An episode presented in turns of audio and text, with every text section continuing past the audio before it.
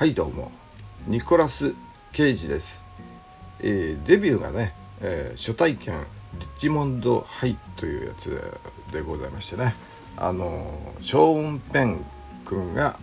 まあ一応主演ということでね、えー、私もね、え脇で出させていただきましたけども、まあ、この頃はまだね18くらいだったんでね、まあ、髪の毛もふさふさでしたね。えー、でただねえ、っとこの時はね、えー、ニコラス・コッポラという名前ですね本名本名ニコラス・キム・コッポラと言いまして、えー、まあこれでね、えー、分かると思うんですけどもおじさんが、えー、巨匠フランシス・フォード・コッポラなんですよね。えー、ですからもちろんうんとそのお嬢さんのソフィア・コッポラね監督の、えー、は、えー、いとこにあたるわけなんですよ。うん、だまあそういうね、えーまあ、ちょっと米と言ったらなんですけどまあおじさんにね、えー、認められて、まあ、この仕事のの方に、まあ、俳優業というものをやらせてもらってるんですけれどもね、えー、まあいろんな役をやらせてもらってましてね、えー、まあ、アカデミー賞なんかもいただいたりしてね「えー、リービング・ラスベガス」というね、えー、なかなか名作なんじゃないっていう私も思ってますけれどもまあね、えー、どんくらいすごいいろいろ出てますよ。ねえー、アメコミ好きなんでえー、マーベルね大好きなんですよね、えー、子供の時から大好きでいま、えー、だに好きでコレクションがいろいろあります。ですからまあね、えー、出てますね。はいマーベルのスパイダーマンとかにも出たりとかしますけどね、えー、まあ、えー、B 級も B 級映画も出たりします。去年はねあのー、まあ何ですかよく言われる元冬木に似てるってね、えー、よく言われるからかもしれないんですけれどもね。日本の映画、うん、映画監督そのシオン監督の映画に出ましてね、えーと、これがね、えー、評判がねあんまりよろしくないということでね。まあ後悔はしてないんですけどね。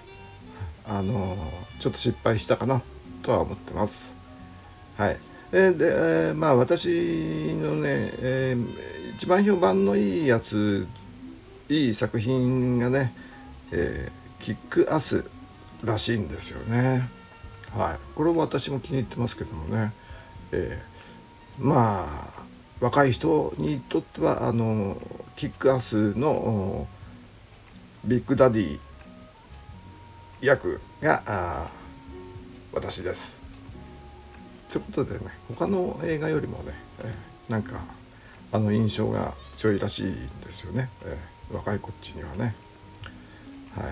い、で、えー、何ですか、えー、あれがね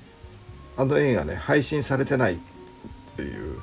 ことをねよく聞くんですよ。うん、確かにねあのー11歳12歳のね、えー、少女が、ちょっとあんまりこう放送できないような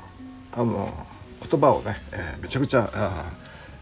セリフの中に入ってますからね。それが原因なんでしょうけれどもね、うん、まあバタバタ人を殺してまあ映画なんでねフィクションなんでこうねえこう悪者をこうやっつけるっていうのはねそれはね別に悪いことじゃないと思うんでね、えー、もっとねあのネットフリックスとかね、え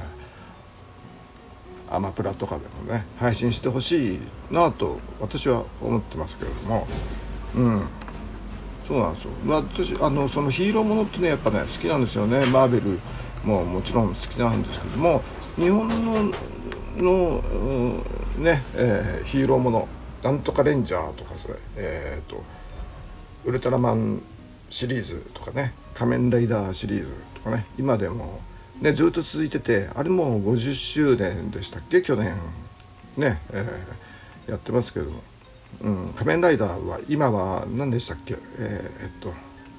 仮面ライダー、えー、クーガでしたっけ、えー、ゼロかな？仮面ライダーパプリカ。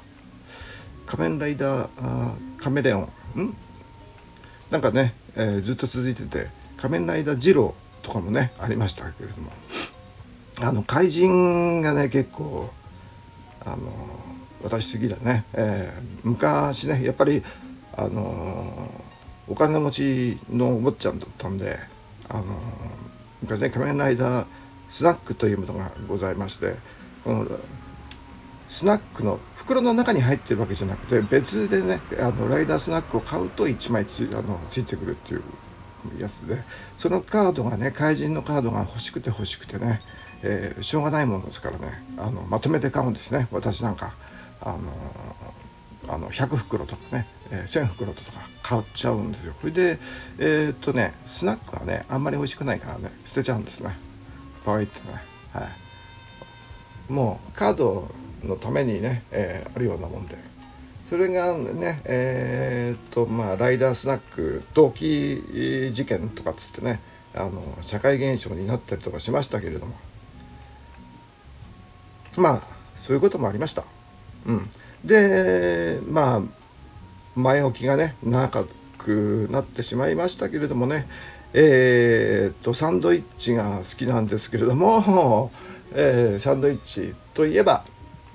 えー、サンドイッチ伯爵ですね、えー、サンドイッチ伯爵が、あの掛け事が好きで、えー、カードゲームですね。テーブルゲーム。それをしながらまあ掛け事といえばね、えーまあ、ポーカーとかするんでしょうけどまあ戦場ですよね、えー、その、うんねえー、掛け事をしてる合間にこう片手でつまめるものということで、えー作っえ、サンドイッチ伯爵があつらえた。ものがあのサンドイッチというものに、え、今でもその名前は残っているということですね、えー、サンドイッチ伯爵は、えー、偉大ですね、うん、でね、えー、もう一人カーディガン伯爵という方がいらっしゃいましてね。まあ伯爵名っていうのはね、まあ、その土地を治める人っていうまあその領地の何ていうか地主みたいな感じなんですかね。まあ伯爵公爵子爵男爵なんとか爵とかねああるじゃないですか、うん、なんだっけ、うん。えー、デュークとかね、えー、バロンとかね。で伯爵は R ですかね、えー、正しい発音はうまくいきます、えー、うまく喋れないんですけれども。えー、アールグレーとかね紅茶の品種があるでしょ。あれなんかあれですね、えー、グレー伯爵というイメージでしょうかね、えー、レディー・グレーは、えー、伯爵夫人ですかね、えーえー、グレー伯爵夫人ですかね、うん、まああのまあそういう意味でね、えー、本名ね、えー、カーディガンを発明したといいますかカーディガンの元の名前になったというかね、えー、のが、えー、この7代のカーディガン伯爵のジェームス・トーマス・ブルーデネルっていう人でこれがね、えー、あれなんですね、え、クリミア戦争という時に生まれて生まれたといいますかね、えー、でカーディガン伯爵というのはねあの戦争にこのクリミア戦争に出たわけなんですけども。これクリミア戦争というのをね、えー、ちょっとね説明させていただきますと1853年に、えー、ロシアとトルコがその頃トルコはオスマントルコ帝国なんですけれども、うん、まあそのロシアとトルコの戦争なんですけれどもロシアが、えー、まあ、黒海のね、えー、まあ、今ウクライナ、ね、よく地図最近は見ると思うんですけれども黒海のねウクライナの辺りから、えー、まあクリミア半島にね、えー、要塞を作りましてそこから、えーと、国海を通って、えー、渡って、えー、トルコを攻撃したと、うん、それから、えーと、ギリシャ方向ですね。えっ、とねドナウ川ってあるんですけれども今のルーマニアのですね、えー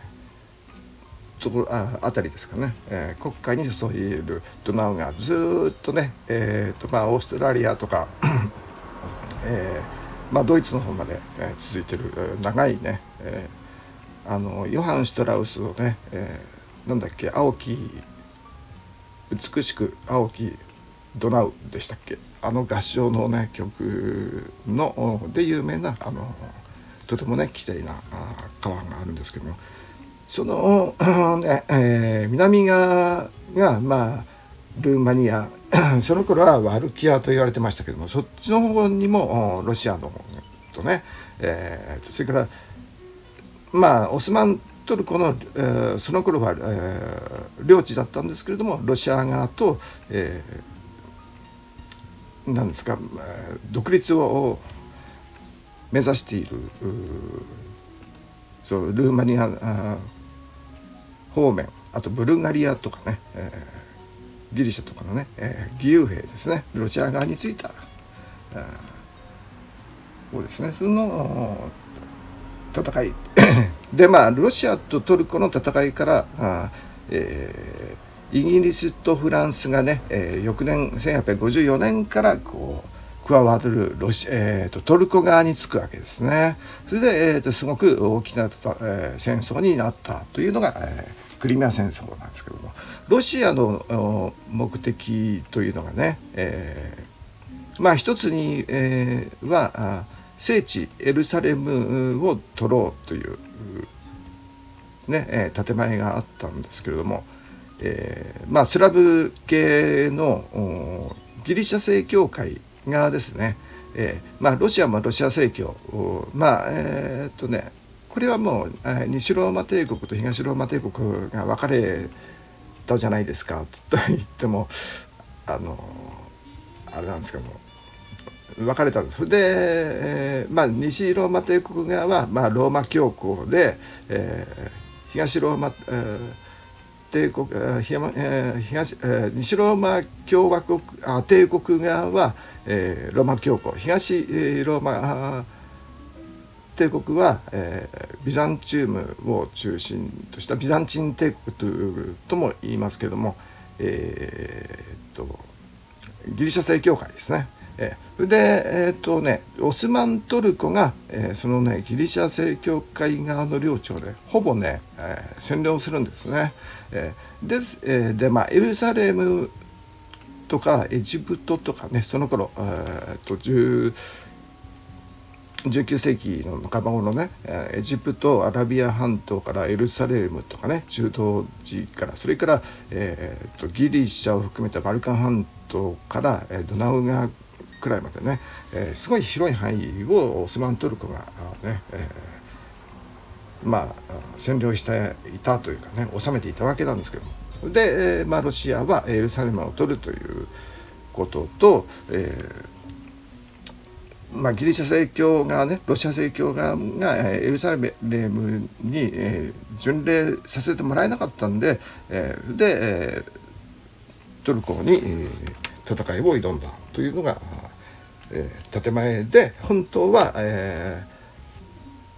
ー、不登校が欲しいっ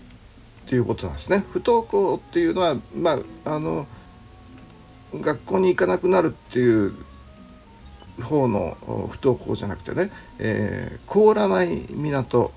えー、という意味で、えー、不登校ですね、えー、ロシアっていうのはね、えー、ロシア艦、えー、海軍という、えー、すごくねあの強大な海軍を持ってはいたんですけれども何せ、えー、港がね持っている港が全部凍るんですね。バルト海の方とかね、えー、あとはあね、え、東の方向でもそうでしょ、えー、全部ねあの特に真冬になるとね全然こう船を出せないということですね。で不登校が欲しくてでロシアを攻めるあロシアじゃなくて、えー、トルコを攻めると。で黒海側から、えー、トルコを攻めてこう地中海に出ようっていうのが、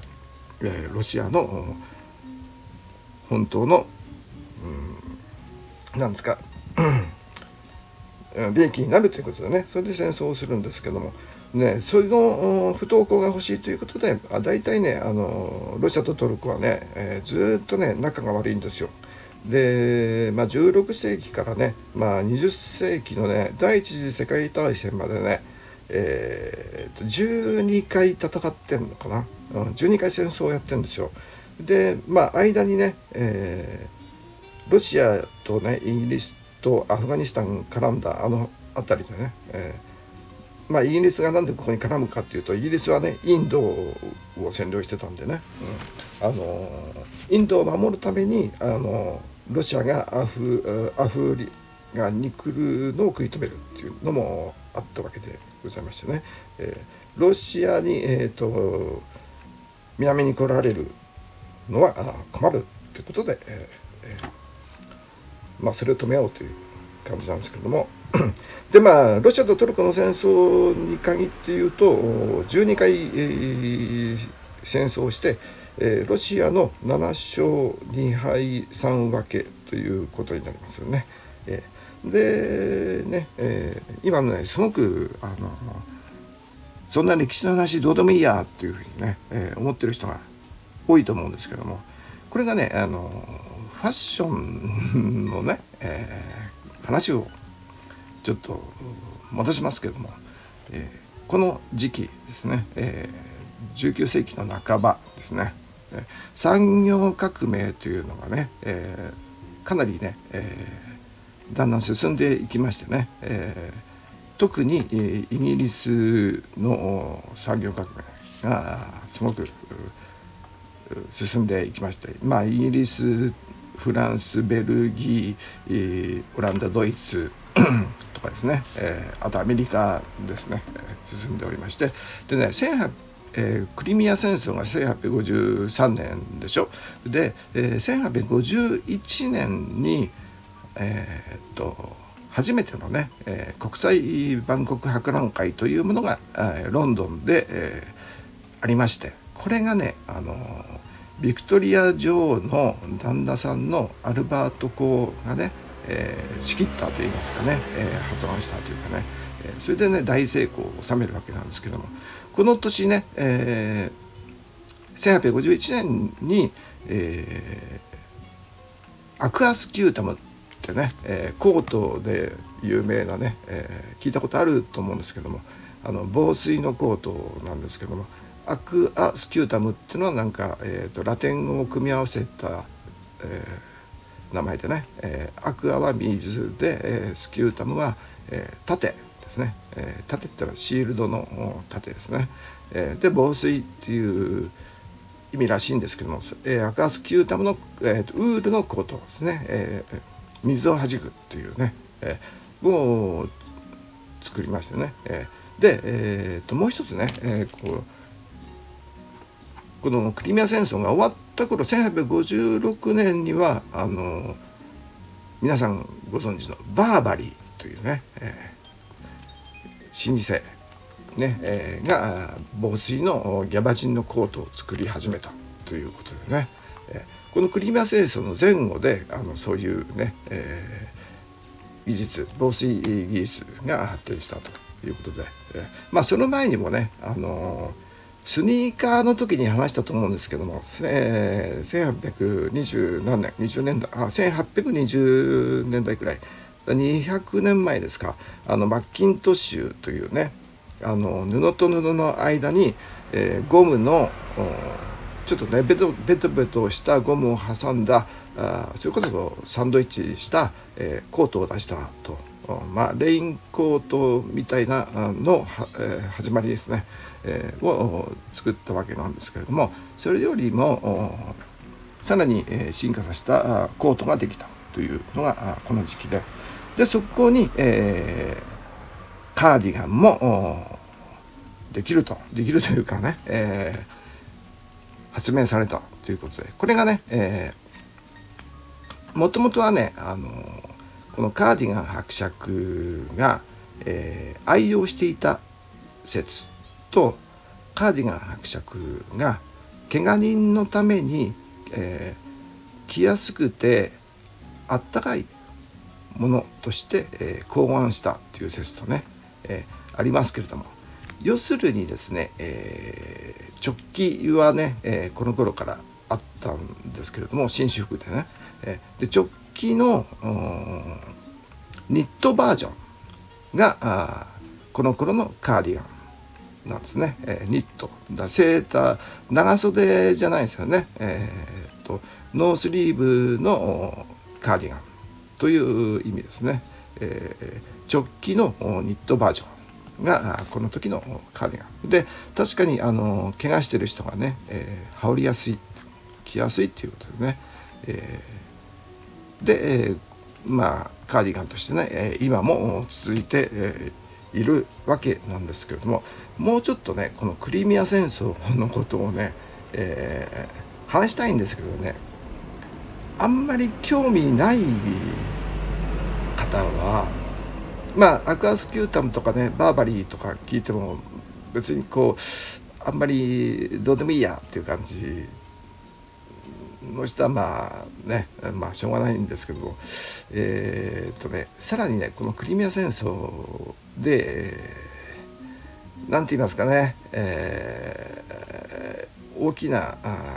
私はすごくねあの近代戦の入り口っていうかね近代化の入り口の戦争だなと。まあ、万国博覧会の後でもありますしね、えーとまあ、通信技術とねそれからメディアですね新聞の力ですね。通信技術、えー、メディアの力それから蒸気の力ですね。蒸気船と蒸気機関車がもうこの頃すでにありましたしそれがねあの戦争で使われている、うん、ですから移動手段うんとあとは運送手段ですね、えー武器弾薬の運送手段が変わった。それから情報戦ですね。通信技術。それからメディアの力ジャーナリズムですね。この、ねえクリミア戦争で初めて、えー、ジャーナリズム、えー、戦争記者、えー、従軍記者というものがね、えーと、イギリスの、えロンドン・タイムズかな、え初めて、えーと戦争の状況が、あの通信技術でね、えー、とロンドンに、えー、逐一報告されたということなんですよ。で、え、まあ、そういうのもありまして、えー、かなり、えーと、近代に近くなってきた感じですね。あの戦争の状況を悲惨な状況をね、えー、怪我人の状況とかね、えーそういうのはもうロンドンの大衆に伝わるわけなんですよね新聞を使って。でですからあの世論世論がね、えー、大衆があイギリスなりフランスなりでこう広がったりしてね、えー、戦争反対とかねもうやめろいい加減やめろって言ったりね、えー、もっとやれやれって言ったりね、えー、そういうね、え大衆の心理をこの左右していくものとなったりとかします。でこの戦争でねえー、っとね、まあ、大事な人っていうかねあの有名な人がね、えー、いろいろいるんですけども、まあ、イギリスの女性これねファッションにも関係あると思うんですよ。えっ、ー、とね、えー、フローレンス・ナイチンゲールというね、えー世界偉人伝とかにね、えー、よく出てきますけれどもねやっぱりこのナイチンゲールさんという人がねこのクリミア戦争で大活躍したんですけれどもその辺とかね、えー、くるめてね、えー、また次回、えー、ねえー、ナイチンゲールとそれからロシア側はねあのトルストイレフ・トルストイですね。あの戦争と平和とかね。えーと、あとこの間話したアントン・チェーホフのちょっとねあの師匠にあたるような感じの人。それから、えーと、インドのガンジーさんのね思想にだいぶあの文通とかしててね、えー、ガンジーね、えー、インド独立の父であります、えー、ガンジーさん